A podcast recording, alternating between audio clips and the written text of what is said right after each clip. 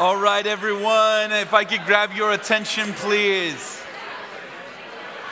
Hey, welcome, welcome. Please stay standing on your feet if you wouldn't mind. Also, for those of you who are in the back and you don't have a place to sit, there are a few like random spots up here in the front if you want to brave coming to the front of the room. We'd love to have you up here. We're just as friendly up here as you are back there. So, Anyways, hey, um, if we haven't met, I'm Andrew, one of the pastors here at Riverbend. Uh, together with my wife Grace and an amazing group of leaders, we get to lead Riverbend towards following after Jesus, and that's probably why you're here. And if you're not and you're just a guest, we are so glad that you're here as well and, and just want to welcome you as a part of our family. Um, so, we're going to begin with a scripture reading here in a moment, but let's just I, I don't know what this week has been like for you. For me, I've had lots of kind of chaos and changed plans, and Thanksgiving wasn't what we thought it was going to be, and all of that. And so I want to do a little practice here that we almost never do. Uh, especially in our society, but I just want to take a deep breath and have just a few moments of silence as we come and center ourselves around Jesus and His Word. So begin by just taking a deep breath in and exhale.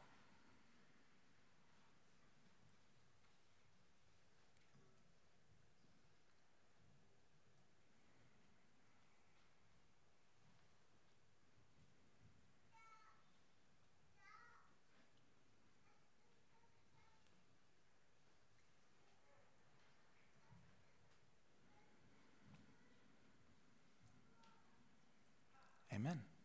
Thank you. All right, let's read from John chapter 17. This is Jesus praying to the Father. I'm coming to you now, but I say these things while I'm still with you in the world, so that they may have the full measure of my joy within them. I've given them your word, and the world has hated them, for they are not of the world any more than I am of the world. And my prayer is not that you would take them out of the world, but that you would protect them from the evil one. And they are not of the world, even as I am not of it. Sanctify them by the truth. Your word is truth. As you sent me into the world, I have sent them into the world. For I sanctify myself, that they too may be truly sanctified. My prayer is not for them alone. I also pray for those who will believe in me through their message, that all of them may be one. Father, just as you are in me and I am in you. May they also be in us, that the world may believe that you have sent me. And I've given them the glory that you gave me, that they may be one as we are one. I in them and you in me, so that they may be brought to complete unity. Then the world will know that you sent me and have loved them even as you have loved me. This is the word of the Lord. Amen. Have a seat. So, welcome to the final week or the final installment, if you will, of our series Life Together which is a mini series on the practice of community and hospitality. And if you've been here, we've been talking a bit about Jesus' vision for community. We've also been sort of addressing the obstacles that we face in practicing community truly in the Western world. And today we're talking about when community becomes mission. It's our contention that community is not just something we do to enrich ourselves in the church, but it's actually a primary way that we embody the love of Jesus to the outside world. So, Christians and non Christian historians agree that the rise of early Christianity in the Roman world is the most dramatic cultural movement in the history of the world. The first three centuries of Christian mission were so massively influential that it defies explanation. So that's the premise of Robert, uh, Rodney Stark's book, The Rise of Christianity. And in it, he gives us a growth chart uh, of people who followed Jesus in the, uh, the Roman Empire in terms of just basic math. So here it is. Here's the growth chart straight from The Rise of Christianity, Rodney Stark. So as you can see here, in AD 40, he estimates that there were about a thousand Christians, or less than one thousandth of a percent of the total population. That is like an extreme minority when you think about it. The way of Jesus is not even qualifying as a fringe religious group at this point. Now, I want you to, to imagine, like, if you were alive during this period of time following Jesus, and now just imagine that a friend came to church one Sunday and was like, listen, I don't really care for how Caesar is running the empire. So let's like sign a petition. Let's unite our influence.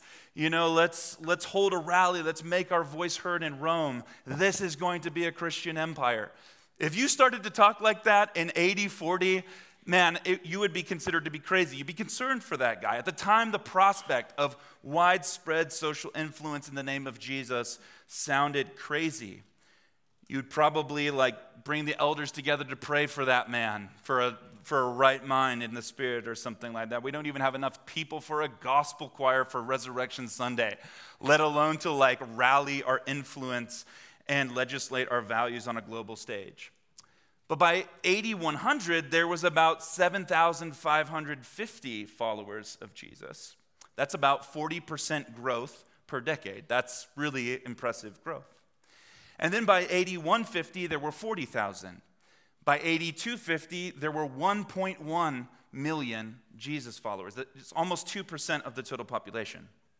But then, this is where it gets really crazy. By 8350, there were over 33 million Jesus followers, or 56% of the Roman Empire.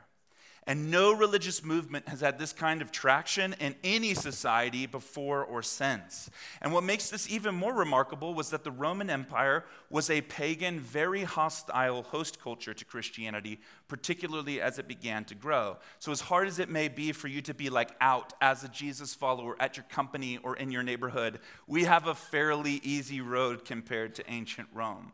If you profess to be a follower of Jesus, you were at an extremely high risk of being martyred. In fact, that word that Jesus uses in Act chapter 1 when he says, You will be my witnesses, the Greek word that he uses for witnesses is the word martes, which is where we get our word martyr. So, in other words, for the first three centuries of the church, being killed for your allegiance to Christ was so ubiquitous with simply being a witness for him that the term witness just came to mean those who died for identifying with Jesus. So that makes the growth chart that we just saw of the early church, I think, all the more startling, shocking, incredible. So, the witness of the early church, it had to be so compelling that people actually wanted to be a part of the Jesus movement, despite the fact that it meant signing up for being a social outcast. It also meant saying no to the casual, promiscuous sex of the culture of the day, and eventually probably being burned to death. So, how is this possible? That the Christian movement grew like it did. Now, many people think that it began with like spirit inspired preaching and miracle working. And to be really clear, the New Testament is filled with stories of people like Peter and Stephen and Priscilla and Paul preaching like really killer gospel sermons. And there were like dramatic miracles being done at the hands of the apostles. And these were very powerful events. But it was often meant with like intense pushback not like a groundswell of spiritual awakening. And most like social religious movements at the time in the first couple centuries flowed from the Areopolis in the Greco-Roman culture and other sort of ivory tower institutions. This was a very sophisticated, elite intellectual culture. And the gospel didn't get a whole lot of traction in places like that. For example, you're probably familiar with the story in Acts chapter 17 where Paul preached in Athens to a group of Epicurean and Stoic philosophers. And if you go to seminary today, thousands of years later, and you take a class on homiletics, you'll spend at least a couple of weeks studying Paul's preaching and his techniques uh, from this passage. It's widely regarded as probably the best sermon in the Bible outside of the Sermon on the Mount. And it ends with this like triumphant line, and God has proved all of this to you by Jesus Christ rising from the dead and then he like drops the mic. And here's the response. When they heard about the resurrection of the dead, some of them sneered, but others of them said, We'll hear you again on this subject. And at that, Paul left the council. So, like, the majority response was like mocking and some mild interest in a new idea. The majority response was not like repentance and radical conversion. And Paul just leaves. He walks down to a coffee shop. He's, I guess that was it. And frankly, that trend began to continue.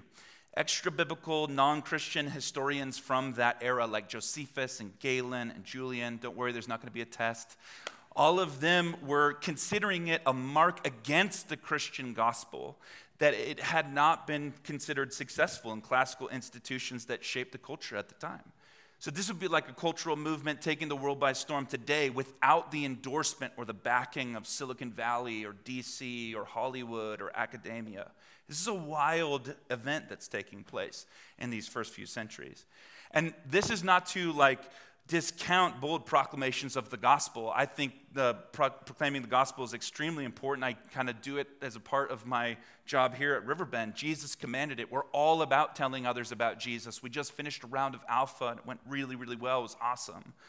It's just that spirit inspired gospel presentations alone just will not explain how you go from one one thousandth of the total population to 56% of the total population. It's just not telling the full story. So, what was it then? How is it possible that all of this happened? It's verifiable history. Well, here's how historians think it happened the message of Jesus produced a profound transformation in the lives of his followers. And those followers formed a very concrete alternative society while remaining in broader society and open to outsiders. And it was very attractive and it was a compelling way of life. And it was their life together that was a compelling witness to the outside world. Again, Rodney Stark attributes the rise of Christianity to several factors. Here they are. He, he attributes it, or this is what he says the history will tell you, is that Christians radically redefined relationships of love and devotion. And this was a hallmark trait of the early church. They called each other brother and sister, which was and is like profoundly countercultural. And they were also like redrawing the lines of their social responsibility to conclude all fellow followers of Jesus. Meaning they weren't just like taking care of and bearing the burdens of their elderly parents, for example. They were taking care of the needs of everyone in the family of faith. In addition to that, they were also like a radically urban community. Like lots of fringe religious groups would sort of create these enclaves outside of cities because of their like culture forming power. It was just like too uphill to dis- distinguish yourself in an empire that was as powerful as Rome. But the Christians were like deeply enmeshed in pagan society, maintaining existing social networks and remaining open to outsiders, despite being so easily outnumbered by the majority culture. So that's number one. They radically redefined relationships of love and devotion. Number two, Christians practiced mercy and charity to a level that embarrassed the Roman government. This is well documented in history. It's fascinating. By the second century, Julian tried to, by the way, if you haven't found out, I kind of enjoy the nerdy parts of church history, and you're here, and so you're stuck with me. I'm so sorry. Um, but this is actually really, really fascinating, okay? So by the second century, Julian tried to get the Romans to like mimic Christian ethics and values, like caring for the poor and other social services. And he loathed the Christians for our beliefs. He called us like the insidious Galileans, but he also marveled at our love and charity. And he was ashamed by the empire. You can actually go back and read his literature online. He was ashamed that the empire, as powerful as it was, couldn't organize its resources to help the marginalized like the Christians were able to do. Because sacrificial giving was like a basic ethic of the Christian lifestyle. And he just could not get the pagan society to adopt that way of life. A prime example of this was in the third century. There's a big plague. Sound familiar? Big plague that went through uh, the empire. And Galen who was a renowned physician and historian, he packed his stuff up very quickly and left Rome to escape death, like along with the rest of the high ranking officials. But the early Christians famously stayed, and they heroically provided nursing aid to the sick and dying. And obviously, with like no natural immunity themselves, the majority of them also died, saving others uh, from the plague. Now, how is this possible? Well, we think that they were already mentally and emotionally prepared to be martyred. They already accepted that was probably going to be their fate. And they were also convinced that this life was prelude to eternity. So they had no trouble accepting the vocation of suffering and giving up their lives to save the sick. So imagine, I want you to imagine this moment for, for, for a second. Imagine you're like a stakeholder of Rome and you've been like actively, viciously eradicating Christians from the empire. And then when Rome's existence is being threatened, you like tuck tail and run, you get out of there, only re- only to return later and find that the Christians, the ones that you've been killing, had prevented the total devastation of, the, of your society. Again, this is verifiable history, and it is a profound, compelling witness to the outside world. Next, the, the Christians treated women way better than the rest of society. The Romans were uh, famous for treating women as second class. there are, like, for example, all kinds of different uh, double standards. For example, sexual promiscuity amongst men was like assumed to be normal, even celebrated part of culture. And there were basically no repercussions for what we would call today, like essentially sex slavery. Uh, but women were expected, on the other hand, to be virgins when they got married if they wanted to marry like a civilized man or something like that. So weird double standards. But the church actively taught monogamy and equality between brothers and sisters in Christ. So the church became like a haven for women and children who were badly mistreated outside the church. But inside, the alternative society of love treated them with dignity and honor. It's such a beautiful thing. You only get that from the ethic of Jesus. You don't get that from secular culture. Next, Christians treated all human life as sacred. Contrary to the rest of society, they did not practice abortion, they honored all human life. And so the Christians ended up having way more children than the rest of society, which eventually led to the proliferation of the Jesus movement. And finally, Christians were open to people of all ethnicities. Roman culture had a lot of ethnic class warfare issues going on at the time, but again, Christians redrew lines of acceptance and a belonging around anyone who believed, regardless of skin color or the ethnic background, which again, unheard of at the time, but completely normal in the alternative society of the early church. So there you have it. The, the way of Jesus produced transformed followers of Jesus who lived an alternative lifestyle in an alternative society, who then became a compelling witness to the world. And eventually, that transformed life transformed broader culture as well. And so their goal was not to become like a Christian empire or anything like that. They wanted what we want. We want the kingdom of God to come here in Central Oregon on earth as it is in heaven. But their lifestyle was so attractive that secular culture actually wanted in. And this is how Rodney Stark sort of concludes his book. He says this A Christian congregation was from the first a community in a much fuller sense than any corresponding group. Its members were bound together not only by common rights, but also a common way of life. Love of one's neighbor is not an exclusively Christian virtue, but in this period, Christians appear to have practiced it much more effectively than any other group. The church provided, provided the essentials of social security, but even more important than these material benefits was the sense of belonging which the Christian community could give. Isn't that so good? And this is the kind of witness we want to reclaim in the modern post Christian West in which we live. In other words, this is how community actually becomes mission.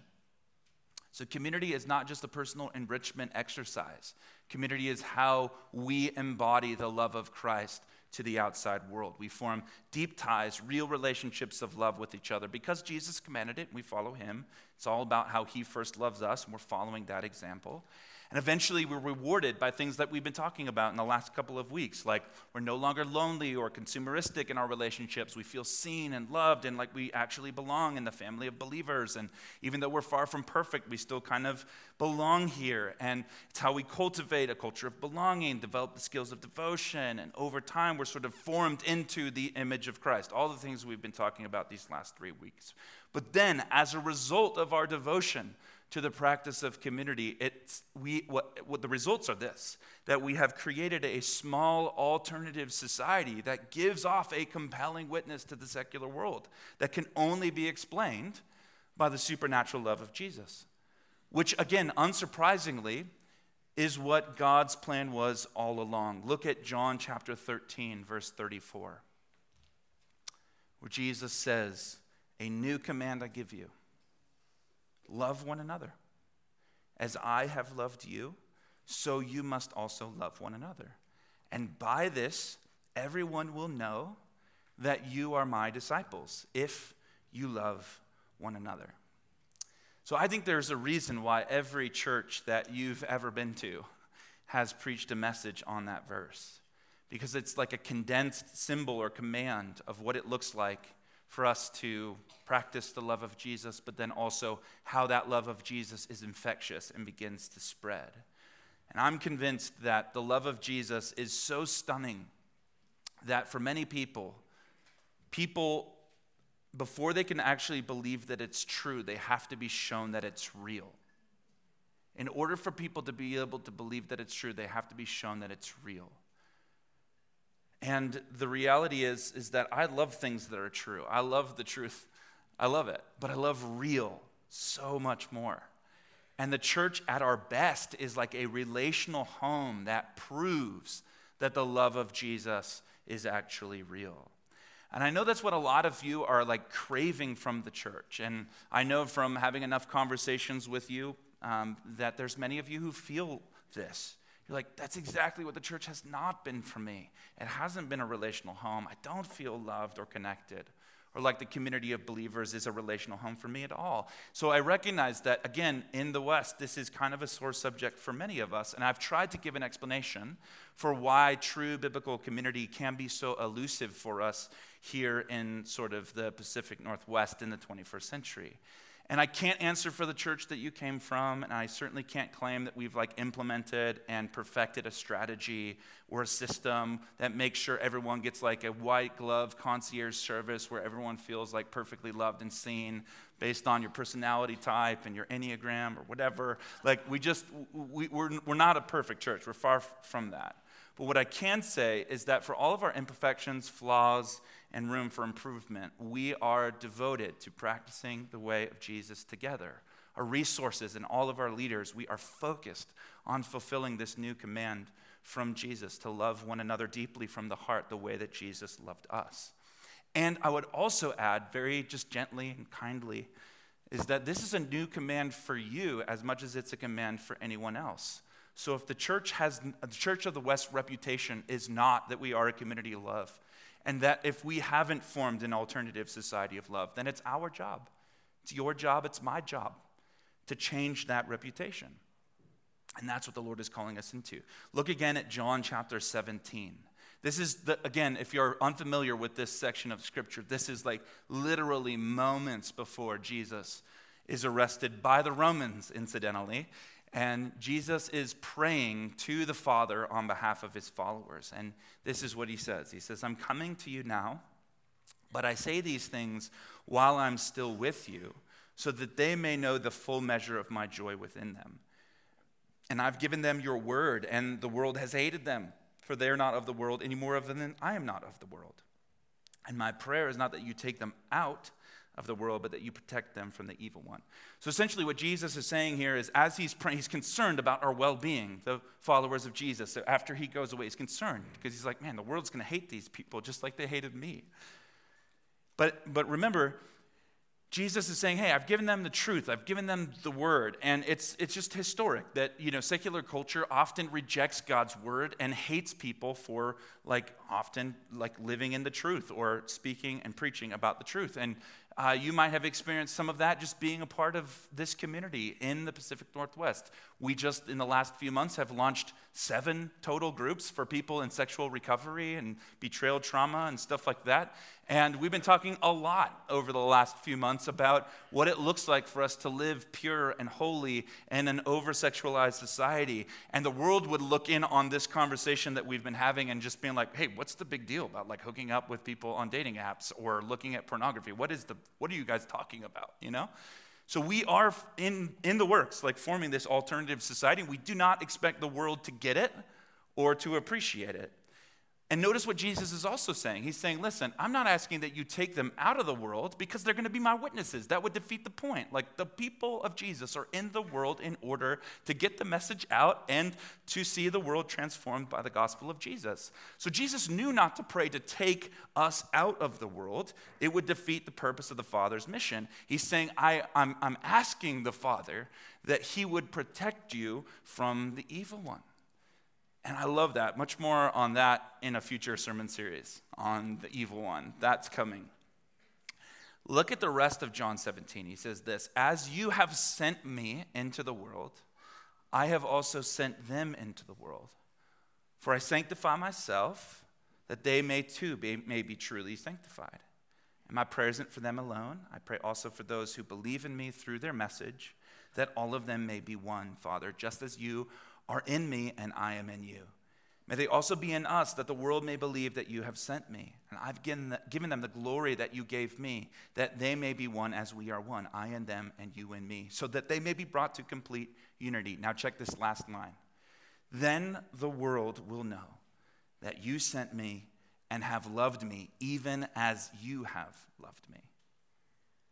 So, in other words, Jesus is giving us a paradigm for what it looks like to be his people in a world that tends to hate the way of Jesus and how we can be his witnesses here. He's saying, I pray also for those who believe in me through their message. He's speaking about us. He's speaking about you and I, thousands of miles away and thousands of years later. And he also says, As you have sent me into the world, I am sending them into the world. That word send, if you're familiar with biblical theology, you're probably already aware that that word send is where the word in Latin missio comes from, which is where we get our word mission. So, in other words, in order to, to be on mission or to be a missionary is just very simply all it means is that we are sent by God for a specific purpose or cause or to a specific place. And Jesus is saying, Father, you sent me. In that exact same way, I am sending my people. So he expects this movement to begin to spread. And then he says this, and this is kind of layered in, but it's critically important to understanding our mission. Just as we are one, saying him and the Father are one, may they also be in us so that the world may believe, again, there it is, that you sent me. This is a statement of purpose. So, in other words, you and I being united in love together is actually more than about just us coming together and getting good feels on Sundays. It's actually about revealing the identity of Jesus and the salvation that Jesus brings. Being united in love is an essential part, not to the side of our mission strategy, but an essential part of our witness to the world. And my hope here, as one of the pastors of this community, is that when people see us, whether they agree with us or not, whether they agree with our strategy, whether they agree with our stance on sexuality, is not what interests me. What I hope is that they would look in and see us and be like, man, that Riverbend community, man, they really live out the Jesus stuff. And in my opinion, our culture has been sampling all kinds of different worldviews our culture has been told so many stories that promise like a version of salvation. And to me, what I'm seeing from broader culture is that people just seem really worn out on it all, spinning out and not really knowing what to believe. And it's into this kind of society that I think people are tired of being told what to believe is true. And people are instead craving to be shown that something is real. And that is the opportunity of the new community. See, particularly in a post Christian society where people are generally suspicious of Christians, I think it's critically important that the lives that we lead, you and me, match the message that we preach. There, there's real integrity. That when we say we love one another, we actually mean that to the point of devotion. Lesslie Newbigin was a 20th century missionary and missiologist, and he's been extremely helpful in teaching churches to think about spreading the good news about Jesus in the modern world. A little bit about him he grew up in like a pre World War II England, which he describes as a Christianized society. And then he went on to the mission field uh, to India, which at the time was like a pre Christian society. And then he shared the gospel there and planted churches there for like several decades. And then he came home to a post World War II England, which he described as a post Christian society. So for Newbigin, a post Christian society is just when like a majority culture is dividing themselves against the Judeo Christian values of their upbringing. So, in other words, they're deconstructing things like God and sex and gender and religion and eternity and abortion issues and all of that. And then they're reconstructing an ideology around things like naturalism and socialism and Marxism and identity polit- politics and so on.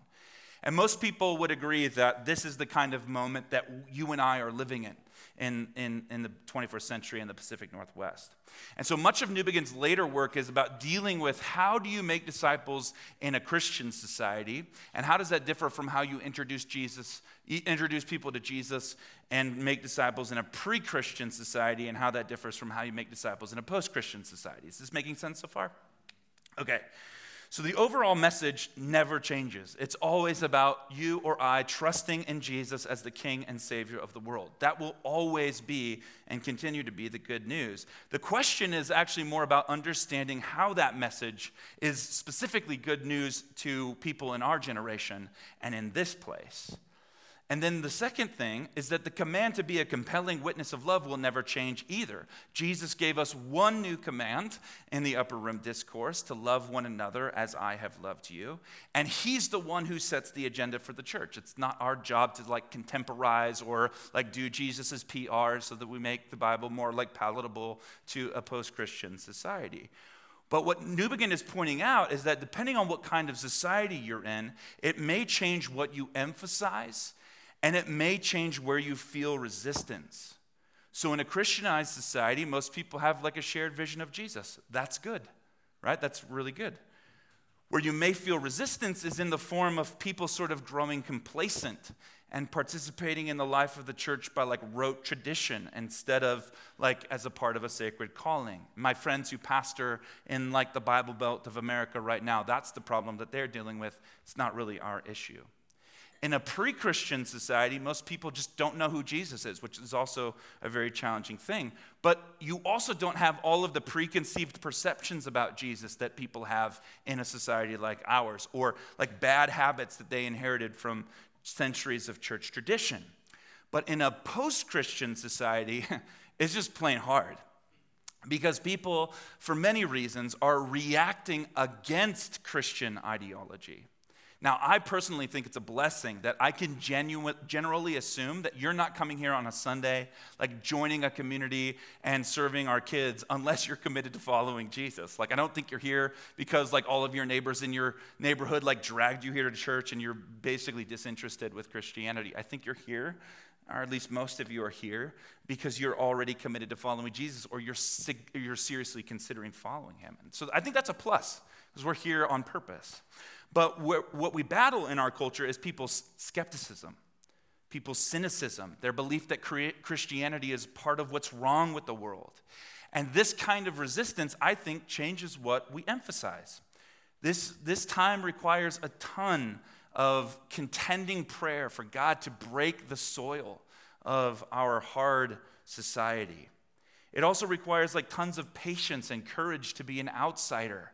It's not easy to be a minority culture in a society like ours. And then I also think that it requires a ton of faithful witness.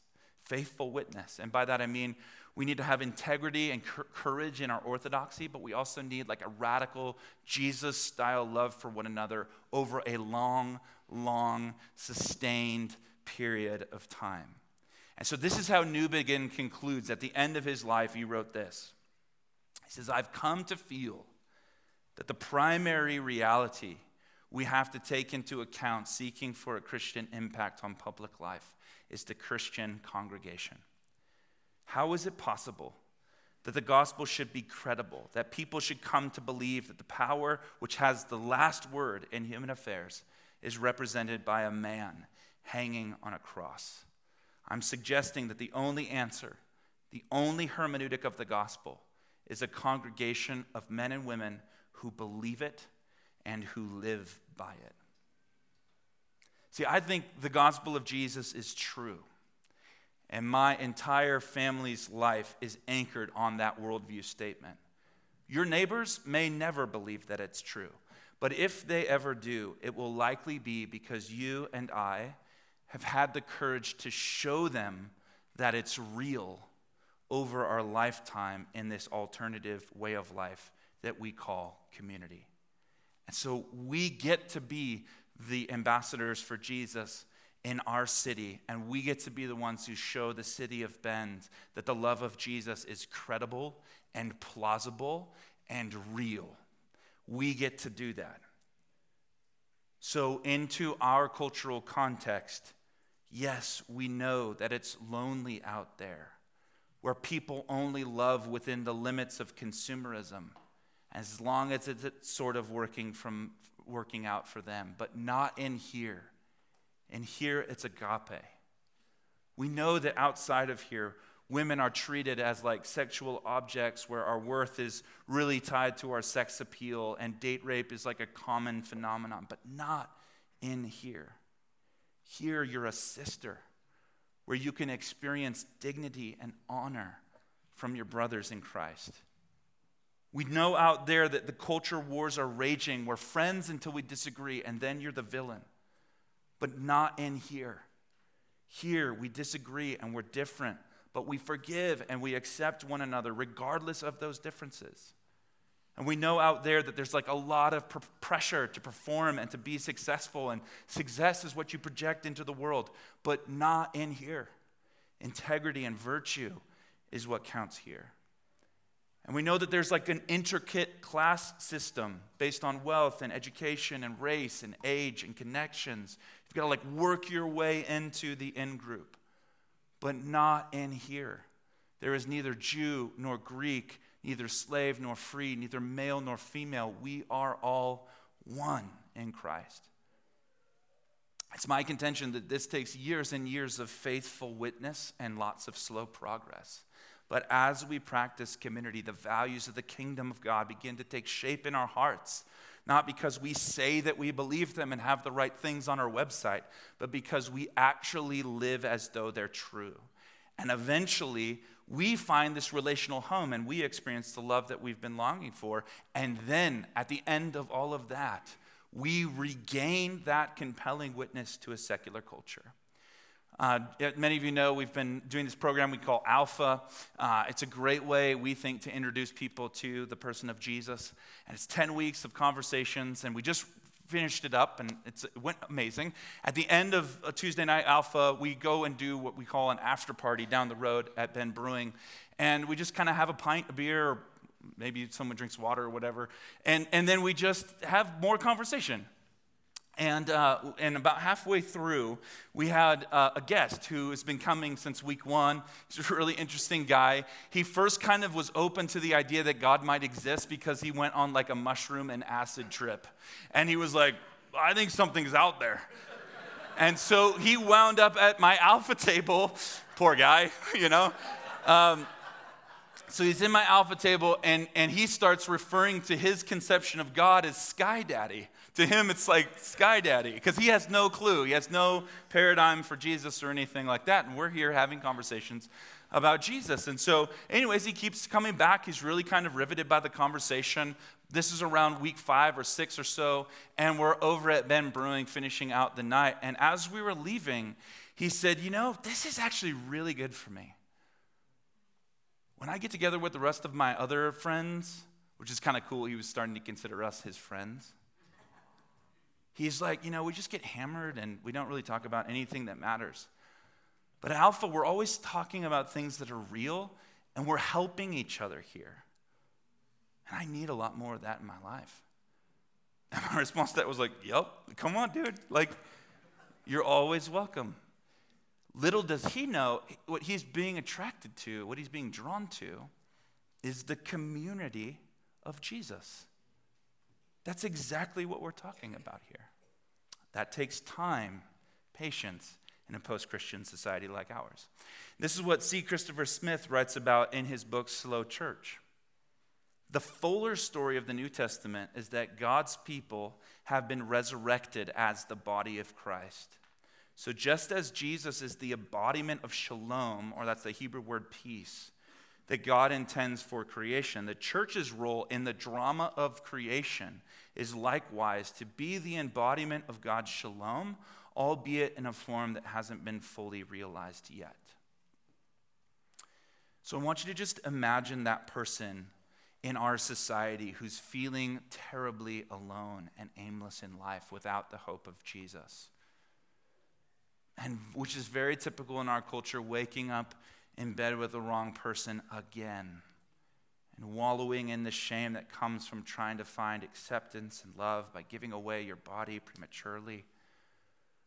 Or maybe this person's strategy is to just go out to the bar multiple times a week, get hammered, get drunk, make hundreds and hundreds of social connections where you share inside jokes and some fun times, but you never really develop the skills of devotion to develop deep companion style relationships where they can share their real emotions, their real vulnerabilities, and what they're actually going through in their life. Now imagine if that person's impulse or reaction was to run to an evangelical church and thought to themselves, man, if I can just get to the people of Jesus. I've heard that if I go there, I might experience love and grace and a heart of compassion and maybe even be healed. I understand this is not really our reputation in the Western church. But it is possible to have this kind of reputation. It has been the case, it has been true in the past of previous Christian societies, not the least of which is the early church I told you about a moment ago. We will never have a perfect record, but we can have a consistent one if we endure and if we commit to fulfilling Jesus' first command. My conviction is that we can and hopefully will see something like this in our day. Or maybe it won't be our generation, but maybe our kids will experience uh, this in their time, where people are flocking to the community of Jesus to find love and grace and forgiveness and acceptance. Our job is simple. It's simple. It's to be a faithful witness while being connected to secular culture give you a bit of hope. This has actually been true of many previous small societies throughout Christian history. There's, been, there's a long, rich history of small groups of Christian community having a vibrant and powerful impact in post Christian societies. There's always been like this sort of alternative prophetic community, like we're talking about. Communities like Daniel, Shadrach, Meshach, and Abednego in Babylon, in exile, Bonhoeffer and, uh, and his crew in Nazi Germany. And scholars have given them a name. They call them a creative minority. And Jon Tyson, pastor out of, uh, out of uh, uh, New York City, defines a creative minority like this He says, A creative minority is a Christian community in a web of stubbornly loyal relationships, knotted together in a living network of persons who are committed to practicing the way of Jesus together for the renewal of the world. In other words, the argument is that you don't actually need big numbers to create societal change. What you need is potency. You need potency, not necessarily large numbers. You need a small group of people who are fiercely devoted to the cause of Jesus, loyalty to Jesus, and of course, you need the power of the Holy Spirit over time. Let me return to that first visual of the early church. The first hundred years of the rise of Christianity was extremely impressive when you look back on it now. But really, back in those days, you had to be paying attention to notice like the groundswell of spiritual awakening. There was like a bunch of early Christians sort of quietly living their lives and reorganizing their relationships around the Jesus code of agape and new family lines and stuff like that. In other words, those new family lines are again, whoever believes in Jesus, I'm devoted to bear their burdens and to serve them. Other than that, though, there wasn't that much that you would have seen if you were a secular Roman or pagan Roman. Occasionally, the Christians were being killed for sport because they called Jesus not Caesar, the Lord and King of the world. So that's the first century. But man, by the third century, it was such a powerful movement that they were impossible to be ignored. Like the inertia behind the community of love was so influential that Caesar's army kept killing them, but they only grew in power and in, in influence and in numbers. Call me a foolish dreamer. I just want to be a part of something like that. I just want that to be true of our witness here in Central Oregon. It's time for another Jesus movement like that. And I can actually begin to see that cultural disruption beginning to take place in our church in a good, in a good way. My theory is that throughout the history of the American church, there have always been groups like a creative minority, like Bonhoeffer and Hellerman and Newbigin, and that like 15 to 20% of the church who are completely devoted to this calling. But it's just not quite enough critical mass to like turn the, the culture of, of the church as a whole. And revival happens when that 15 to 20% becomes like a bigger critical mass of the family of believers to the point where there's like a, like a big enough cultural uh, interruption and disruption. And suddenly there's like an outpouring of God's Spirit on a consecrated church who's not excusing themselves for not fulfilling the law of love. They're actually united and together in the name of Jesus.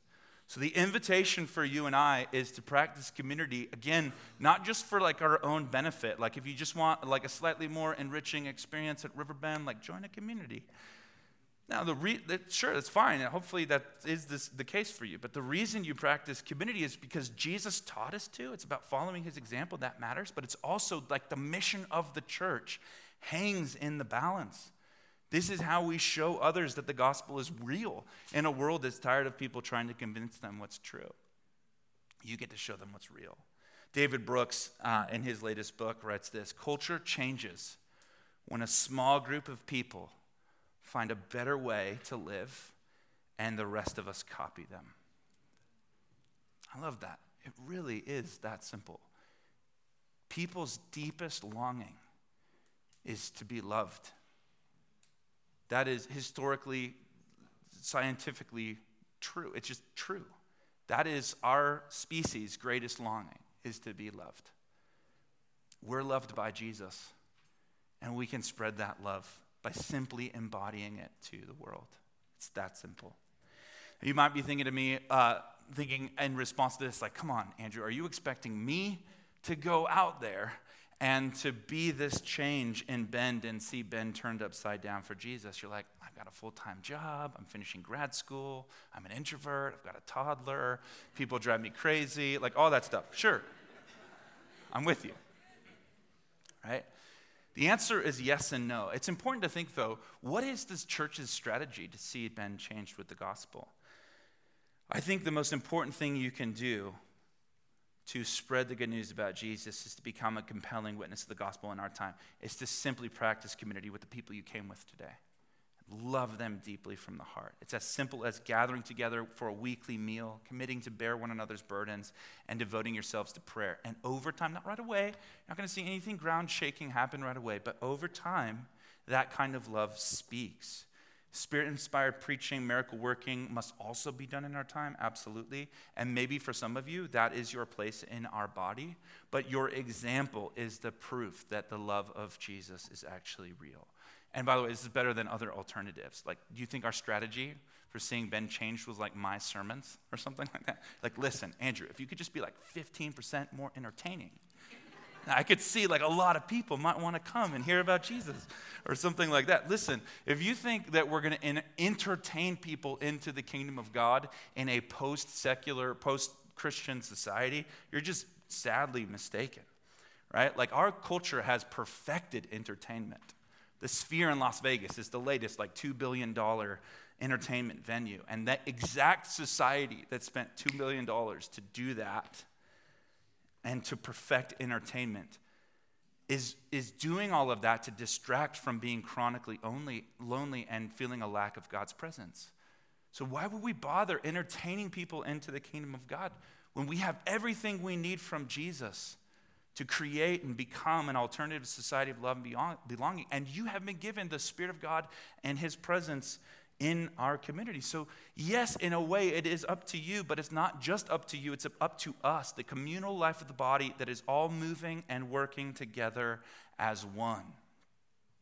And as one, we are able to, uh, over time, influence our community to know and experience the love of Jesus. I want to leave you and end this whole series Next week, we're starting Advent, getting into the Luke narratives, and it's going to be beautiful. But I want to end this series in John chapter 4, where Jesus appears to this woman at the well. Many of you are very uh, familiar with this story. She has an encounter with Jesus. And he's hungry and thirsty, kind of tired out, so he asks her to draw him some water. And she's in the middle of doing that. And he says, Hey, if you knew who asked you, what you'd be doing is you'd be asking me for living water. Everyone who drinks this water is going to grow thirsty again, but everyone who drinks from my well, the living water, will never grow thirsty again. As she begins to have this genuine, real, powerful encounter with Jesus where he is prophetically speaking into her life. And all of a sudden, after several different uh, promptings from Jesus, she begins to see who he actually is and what he's actually up to. And so she runs home to the city from where she came from in Samaria. She tells everybody about what Jesus had done for him, for her. And they're on their way back to come and hear more from Jesus. It's around this time that Jesus' disciples are also there, and they're quite confused. They're like, Wait, Jesus, you said you were hungry. We went out and got you some food. Now you're saying we got a bunch more work to do. What are you, what's going on? And Jesus says, Look out there. Didn't you say that it's several months until the harvest? But I want you to look out at the fields and recognize that, that the, the, the fields are ready for harvest. And of course, he's talking about the salvation of souls, people coming into the kingdom of God.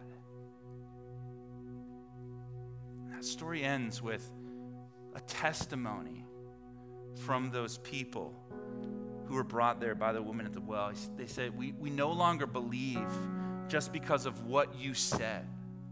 Now we believe because we have seen for ourselves. And we know that this man is the Savior of the world.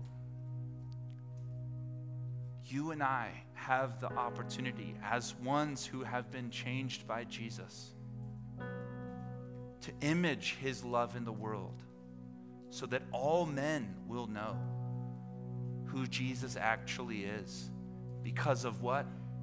Our love for one another. So join community, be a part of the community, devote yourself to community. Absolutely. For your enrichment, so that you are deeply formed into the image of Jesus, yes. But also as an essential part of our vocation to be a ministry of reconciliation to a broad